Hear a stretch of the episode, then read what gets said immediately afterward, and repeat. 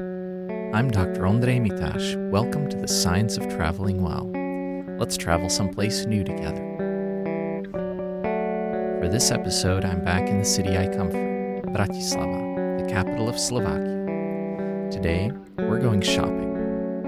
For me, shopping is an inextricable part of visiting the place I'm from. I spent the first years of my life here under the communist regime, which caused dramatic supply problems that made shopping a genuine adventure. Valuables such as kitchen appliances, bicycles, rock music records, and high-quality toys appeared only sporadically and briefly. You had to be in the know, to catch the rumors early, and to accept total lack of choice. So shopping in Bratislava still feels like a hunt, full of drama to me, even though the situation today couldn't be more different. You can now buy anything anywhere. I'm here around Christmas of twenty twenty-two, and we'll go shopping together to a couple of places that, for me, are typical of Bratislava. For me, the ultimate gift to get, or buy for myself, has always been a model airplane kit. I think I've been in love with them since I was three. Bratislava is one of few European cities that still has a brick-and-mortar model hobby shop near the city center. Not only that, but it's set up in the old communist-era style, with the model airplanes, paints, and tools in display cases behind the counter.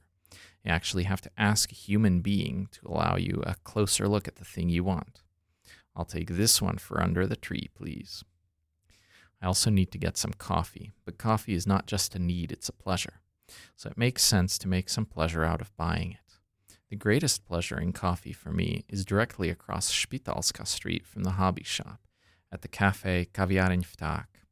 The head of the place, Michal Kramar, has started roasting his own coffee and makes this cool stamped packaging for it.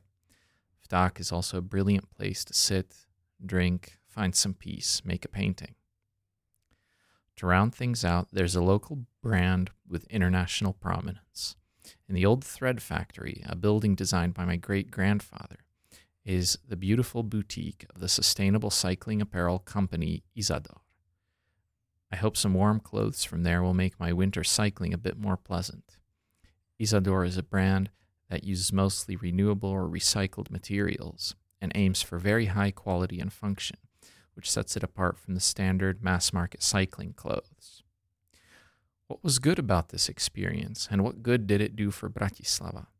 To help us understand shopping, we're joined by Doctor Jeroen Klijs, professor in social impacts of tourism at the Breda University of Applied Sciences. We work together on projects about how tourists and hosts interact and how tourism can benefit from them both. He's done a lot of research on the economics of tourism and tourist shopping. I would like to start our conversation off from the perspective of the tourist. Why do you think shopping is enjoyable? And how much of that is backed up by research and how much is just conjecture? Yes, thank you, Andre. Well, to answer the question how enjoyable shopping is, I have to step away from my own imagination, because to me, shopping is not always the most enjoy- enjoyable experience. But there has indeed been, been research, and it's also not that hard to imagine why people would enjoy shopping. Um, it can relate to things like the, the social aspect, the, the persons with whom together you're doing the shopping.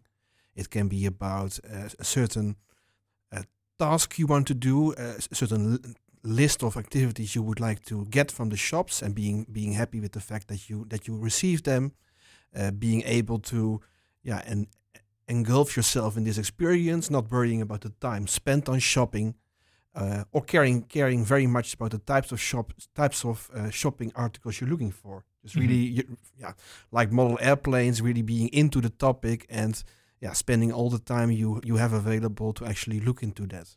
So there can be a multitude of reasons why people find shopping uh, enjoyable, and these have indeed also been researched in the in the scientific uh, world, uh, leading to these kind of conclusions. Okay, great. Um, so I'd like to turn to the residents of the place a tourist is visiting. What does the fact that tourists shop in their area do for them? Yeah, yeah, that that is a very important question, and uh, I think if you will ask residents from different type of places, you'll get very different answers. Mm-hmm. If you go to some very high, to highly touristic places, they will often say that because of tourists, the types of shops that are there in the place, do not lo- no longer cater really to their needs. They are really aimed towards tourists. Uh, on the other hand, if you go to places where yeah, that depend for a very large degree on tourism for certain having certain facilities, mm-hmm. like like more remote areas, they will often say that because of tourism, they have retail facilities for them as well. Mm-hmm. Um, yeah, so it, it depends very much on the type of context and also the type of shop you're talking about, how these impacts will be perceived by, by local residents. Okay. Um, can you briefly say what research we did about this together? Because yeah. I remember we did a, a study a few years ago where we looked at shopping on the municipality level, and I was I was just wondering if you could uh, say a few words about what we found there. Yeah. So uh, we were trying to find out if you can find a relationship between the amount of tourists, or more specifically, the amount of overnights being spent in a certain municipality, and the um, employment in retail, so the amount, okay. of, amount, amount of people working there. Uh, under the idea, what I just explained, that in certain regions, uh, because of tourism, it is likely that there are more shops there or bigger shops employing more people. So we, we did it in two ways. On the one hand, we looked into th- this more qualitatively, going to shops in different places and asking the shop owners about the perception they had about the importance of tourism for the retail offer. Mm. That was one part of it. The other was more quantitative, uh, really focusing on data on municipal level about uh, yeah uh, retail offer and the employment in retail, about the number of overnights, but also other factors that could influence the amount of uh, employment in retail, like the amount of senior people living there, or uh, uh, the, the number of addresses uh, in a certain square kilometer. Mm. So all these factors we try to account for and thereby to isolate the element of uh, uh, tourism on retail. And we did indeed find that uh, tourism has a rather substantial and positive impact on the amount of retail jobs in municipalities, at least in the Dutch situation. Yeah. So it is some kind of economic engine, an engine of job creation yeah, as well. Yeah. Yeah. And that, that's also because the, the research was partly uh, uh, commissioned by one of the provinces from the Netherlands, Zeeland, and they really believed that Uh, because of tourism, their municipalities had much more retail to offer to their inhabitants. Mm-hmm. And that was that was their expectation, and their assignment to us was to actually show if that was the case. And based on the research, we could confirm that that was a reality. Mm-hmm. Okay. Um, so I want to kind of look at when a tourist visits a certain area with certain shops, they go in and they spend their money. I was just wondering if you could describe how the money flows, and if you could describe how the money flows in terms of the differences between a shop which is a sort of one-off, owned and run and employing mostly local or nearby residents, compared to a chain shop which mm-hmm. might employ local or nearby residents, but it's managed elsewhere. So can yep. you can you just kind of describe the, the process of the money flowing from the tourist's wallet, and then where does it go? Yeah, yeah, that, that's an important question, because one of the important reasons for having tourism is often that it would bring economic benefit and jobs to a certain area. That's often the reason that um, both from the mun- municipal level as well as from the private side, tourism is being promoted. Mm-hmm. So thereby you would hope that when money is being spent by tourists in a certain region, like in a shop, uh, the money would really stay there, and, and, and that the money would go from the shop, for example, to local suppliers that, that make the products that are being sold at the shop, or it would go to people working in those shops that also come from the local area, who would then again spend this money Uh, on activities, again, in the, lo- in the local region, thereby creating a, a recircling of money that lasts for a while, creating the maximum amount of input. Mm-hmm. But the comparison you, you're referring to, uh, it couldn't it be very different if you're talking about a, a, a large international chain store, where a lot of the money that's being earned, earned in places because of selling to tourists doesn't stay in the local area, mm. but is is back to the main office, to the jobs there. And for example, they can also have suppliers that are not from the local area, but that even are not from the country, but come from somewhere else. So then this effect you're hoping for of the recycling of money for a number of circles, it stops mm. very quickly. So in terms of aiming for an optimal impact of tourism on, in this case, retail, and also the, the inhabitants profiting from that, that's mm. not the ideal situation. Yeah. Yeah. So there is something somehow better about shopping at the kind of one-off, locally owned and run places in terms of the impact that you want to leave behind to the place that you're visiting. Yeah. Of course, it's not always that simple, because some places that look like local places may in the end turn out not to be like that. Yeah, but totally. As a general rule, I would say that if you if you have the impression that it's a more local shop with local people working there, you might expect that a, a bigger impact of your spending on the local environment could be realized that way. Mm-hmm. Yeah, yeah. And as I understand it, in the in the research on tourism and shopping, there is this notion of leakage, that if um, uh, if you spend money someplace that's managed elsewhere, the money leaks sort of out of the region that you are visiting. Yeah, yeah. One example could be that you would, for example, go to Venice and you buy a, buy a souvenir there, but the souvenir says "Made in China." Yeah. Then, yeah, the only profit that Venice would get from it is actually the money being made by, by selling it to you the, the, in the shop. Uh, the markup. The, the markup, indeed. Yep. Uh, but the actual money earned by producing the souvenir is not in Venice, but is in China.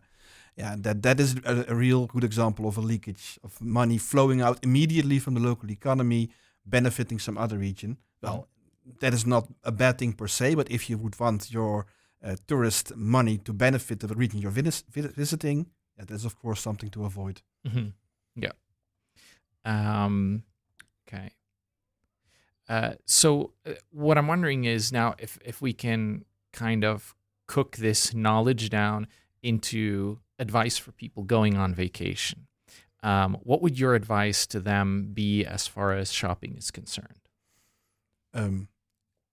If indeed you would like your shopping to uh, have a wider impact than just your own enjoyment, which mm-hmm. is nice in its own re- its own respect, but if you would aim for a wider positive impact, then I would say yeah, spend your t- time in some nice local uh, small shops that are uh, not big of the big part of the big chains, but make sure that that that that they profit from your, be- your you being present there, and that in that sense uh, the expenditure of your money uh, stays in the local economy. Mm-hmm. It's also worth worth saying that um, that can sometimes make for a better tourism experience through novelty, yeah. right? So so novelty is about um, experiencing something for the first time or experiencing something different from your daily routine. So if there's if there's a shop that you encounter in daily life, it may not really kind of add much or or create a powerful experience to go there. And what what I see happen a lot that's that's kind of in between is when tourists visit another country and they go to a big chain shop that is not present in their country. So for them, it's an experience of, of high novelty. Mm-hmm. But I think if they went to a locally owned shop, maybe their, their own experience of novelty would still be increased. Yeah. Because kind of like the, the communist style um, airplane shop, the cultural differences, I think, are enhanced when the culture you're visiting is also the culture running the place, basically. Yeah. And those might be shops you have to search for a bit back, bit better than as just going to the well-known places. But that in itself is, of course, also part of the experience. Yeah. Any tips for that kind of searching?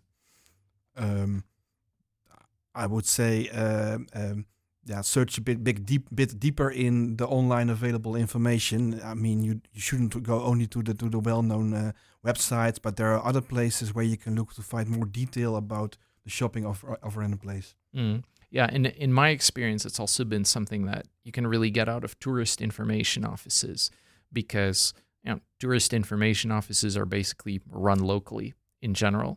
So they, they have kind of the same interests in mind as the smaller, more locally owned shops, and it's their job to know them. So in, in my experience, they'll refer you to those places faster, whereas, you know, uh, for example, online map applications are kind of just trying to please you. So unless you indeed like zoom down to the smallest possible view and, and really see kind of storefront by storefront who is there, the first stuff that pops up is always the known chain shops, yep. because those are the ones that are kind of the the most searched for and and and the most um the most clicked on or or whatever. Um, so this is where like visiting the tourist information office and sort of old school asking somebody, um, where can I buy this or where can I buy that or what's the weirdest shop on this street or whatever, I think can can pay off. Yeah. Yeah, or of course, just, just wandering around and uh, going a bit out of the, the, the, the beaten track and seeing what kind of shops you run across there if you're not looking for something very, very specific. Yeah, yeah. Yeah, because I mean, uh, like wandering around is often the point of, for example, visiting a city for the weekend. Yeah. yeah. Okay, um, so with that, I'd like to wrap up with some practical information, this time about visiting Bratislava. Bratislava is easily accessible by train from Vienna, Prague, and Budapest. I believe direct train connections also go as far as Berlin. Bus connections with the companies uh, RegioJet and Slovak, are, Slovak lines are numerous. The bus and train stations are on opposite sides of the city center. Each one is about a fifteen-minute walk from there. Um, and there's also a really cool boat connection, which is really center to center with uh, Vienna. There's a lot more to do in Bratislava than shop, obviously, as this was the coronation city of the Austro-Hungarian Empire and is near beautiful Carpathian forest and wine country as well.